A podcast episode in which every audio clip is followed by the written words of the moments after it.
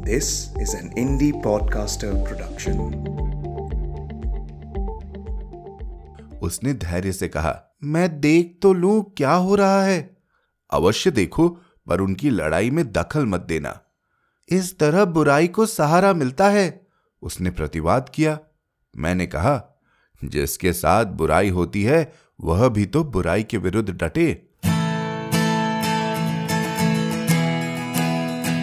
आप सुन रहे हैं कहानी जानी अनजानी, पीयूष अग्रवाल के साथ। चलिए, आज की कहानी का सफ़र शुरू करते हैं।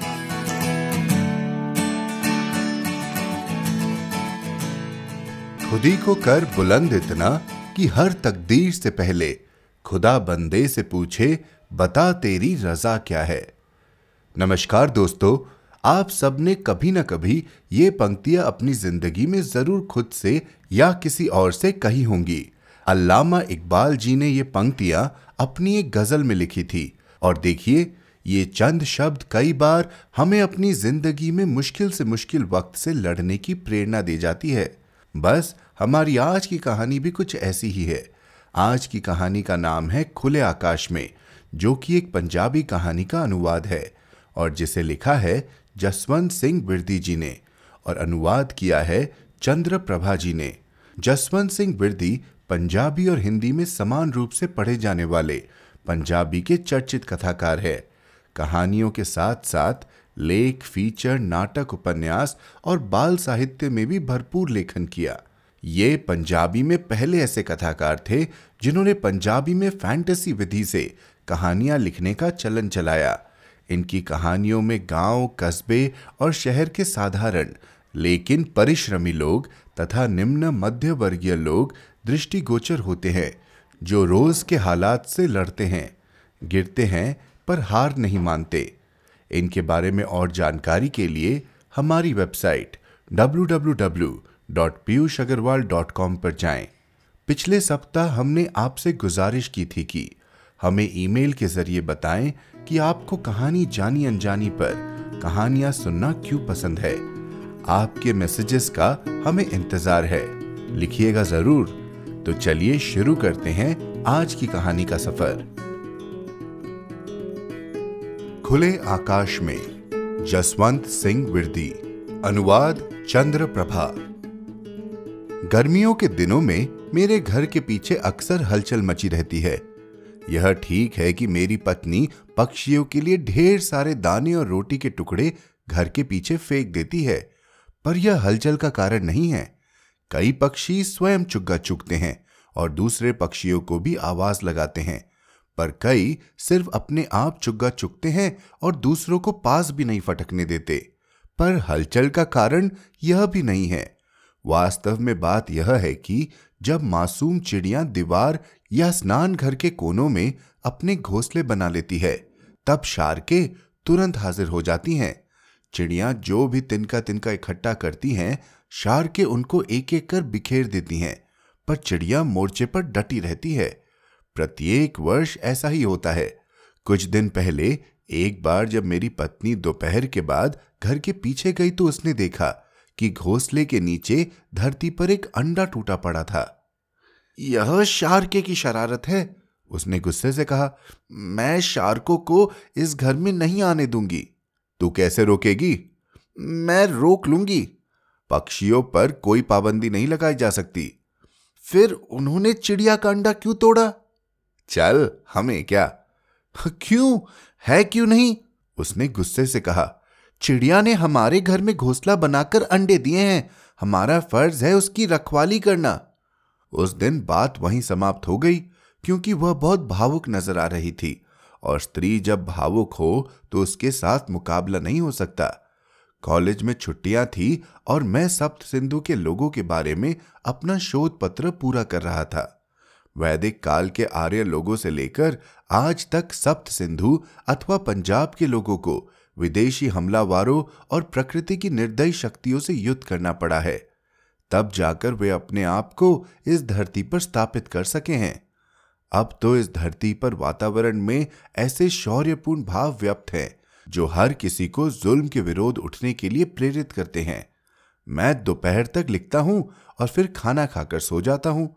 सोते हुए भी मैं प्रायः बहादुर पंजाबी लोगों के कारनामों के बारे में सोचता रहता हूँ। एक दिन दोपहर के वक्त मेरी आँख लगी ही थी कि मैंने घर के पिछवाड़े पक्षियों की चीख पुकार और बहुत ज़ोर का शोर सुना। मैं तुरंत उठकर बैठ गया। मेरी पत्नी कह रही थी, इन शार्कों ने चिड़िया के बच्चों को नहीं छोड़ना। क्या कर लेंगी? मार देंगी। क्यों? क्या पक्षियों में भी ईर्ष्या होती है? आपका क्या ख्याल है? आदमियों में ही होती है। पल भर रुककर उसने फिर कहा परसों चिड़िया का बच्चा नीचे गिर गया था। फिर मैंने उसको उठाकर घोंसले में रख दिया। वह तुमसे डरा नहीं। नहीं, पक्षियों को भी अपने चाहने वालों का पता होता है। अभी हम बात कर ही रहे थे कि चिड़िया की चीची का बहुत बड़ा तूफ़ान उठा और मेरी पत्नी तुरंत उठकर आगे आई, पर मैंने उसकी बाजू पकड़कर रोक लिया। क्या बात है? चिड़ियों को अपनी सहायता स्वयं करने दो, मैंने कहा। वह जल्दी से बोली, वह कमज़ोर हैं। नहीं, तुम ही उनको कमज़ोर समझती हो। तो क्या तुम उनको शार्कों के विरुद्ध लड़ने दो? हमें हर समय उनके साथ नहीं रहना। ज़्यादा से ज़्यादा वह बच्चा ही तो खत्म हो जाएगा। हाँ हाँ, पर चिड़िया डट के लड़ना सीख जाएँगी। उसने धैर्य से कहा, मैं देख तो लू क्या हो रहा है। अवश्य देखो पर उनकी लड़ाई में दखल मत देना। इस तरह बुराई को सहारा मिलता है, उसने प्रतिवाद किया। मैंने कहा, जिसके साथ बुराई होती है, वह भी तो बुराई के विरुद्ध डटे। अच्छा फिर, लड़ने दो। मेरी पत्नी ने बात खत्म कर दी। घर के पीछे दूसरे समय का सूरज गर्म हो रहा था। हमारे घर का मुँह पूरब की ओर है, जिस कारण हम गर्मियों में सुबह घर के पीछे पश्चिम की ओर बैठते हैं। और दोपहर बाद जब सूर्य पश्चिम की ओर झुक जाता है, तब पूर्व की ओर घर के सामने बैठ जाते हैं। हमने पीछे बरामदे में जाकर जाली के दरवाजों से देखा तो दोपहर को पाँच शार्कों ने चिड़ियों के घोंसले को घेरा हुआ था। चिड़िया और चिड़ा दोनों ही घोंसले के आगे बैठे शार्कों का मुकाबला कर रहे थे। किसी समय दो शार्के घोंसले पर हमला करती और कभी तीन। चिड़िया का बच्चा घोंसले के पीछे बैठा ज़ोर ज़ोर से चीची कर रहा था। पता नहीं क्या कह रहा था। कल एक चक्की हारा भी घोंसले को मुँह मार रहा था। मेरी पत्नी ने घबराहट में कहा पर मैंने उसको भगा दिया। ये शार्के तो पीछे ही पड़ गई है। आ, कोई बात नहीं तुम इनका मुकाबला देखो। चिड़ियों के घोंसले पर हमला करने वाली शार्के बहुत लड़ाकी और फुर्तीली थी। उनके सांवले रंग और पीली चोचे नुकीली थी। वे जब बोलती तो बड़ी संगतिमयी आवाज़ निकलती। पर वे काम क्या कर रही थी? मैंने अपनी पत्नी से कहा शार्कों का सावला रंग इनकी ईर्ष्या के कारण ही हुआ होगा। क्या कहा जा सकता है? यही बात प्रतीत होती है। आपने कहीं पढ़ा है क्या? आ, नहीं। आ, यह अनुभव की बात है और अनुभव की गवाही कभी गलत नहीं होती।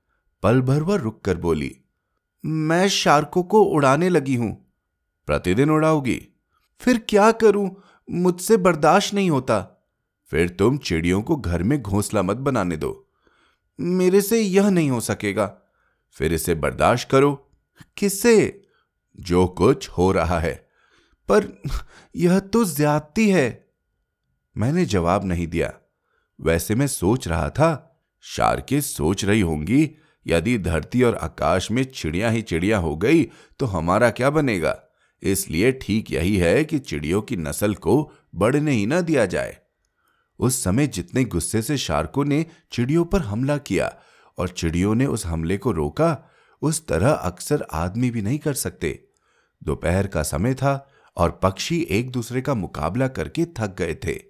ऐसा लग रहा था कि शार्कें निराश हो गई थी। उनकी उड़ान में पहले जैसा उत्साह नहीं था।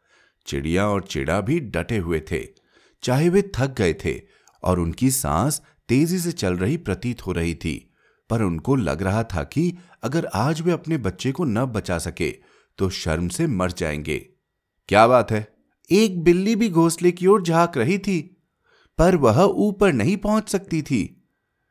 चिड़ियों के दुश्मन बहुत है, पर फिर भी यह हर जगह होती है।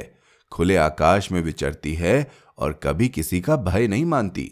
मेरी यह बात सुनकर मेरी पत्नी की आँखों में चमक आ गई। आपकी यह बात तो ठीक है। उस समय हमने देखा चिड़िया चींची करके शार्कों को ललकार रही थी कि हिम्मत है तो करो मुकाबला। मैंने कहा, हमलावर में तब तक हिम्मत होती है जब तक कोई उसका मुकाबला नहीं करता, क्योंकि जुल्म करने वाले के पास प्राकृतिक शक्ति नहीं होती। सूरज पश्चिम की ओर अस्त हो रहा था। लोग बरामदे में बैठे चाय पी रहे थे।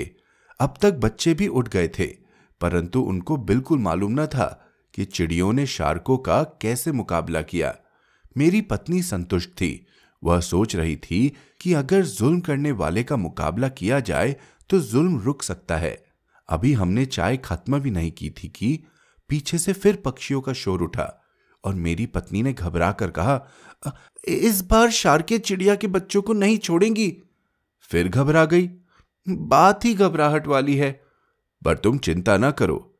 यह बात सुनकर काका हमारा बेटा, काका हमारा बेटा जल्दी से आँगन की ओर बढ़ा और फिर तुरंत वापस आ गया और बोला, मम्मी जी, भाग कराओ क्या हुआ? बहुत ही दिलचस्प नज़ारा है। हम सभी जल्दी से पिछवाड़े की ओर गए। दृश्य सचमुच ही दिलचस्प था। चिड़िया का बच्चा घोंसले में से निकलकर आँगन में आ गया था और सारी चिड़िया उसको अपने साथ उड़ना सिखा रही थी। उसके पर पूरी तरह उड़ने के लिए तैयार थे और उसका शरीर भी ताकतवर था। वहाँ एक भी शार्के नहीं थी। यह तो कुछ ही दिनों में इतना बड़ा हो गया। मेरी पत्नी ने खुश होकर कहा, वाओ वाओ। तुझे मालूम नहीं मुकाबला आदमी को शक्तिशाली बना देता है। अगले पल ही एक जोरदार चीची की आवाज़ गूंजी और वह बच्चा पूरे ज़ोर से दीवार के ऊपर से बिजली के तारों को पार करता हुआ विस्तृत खुले आकाश में उड़ गया।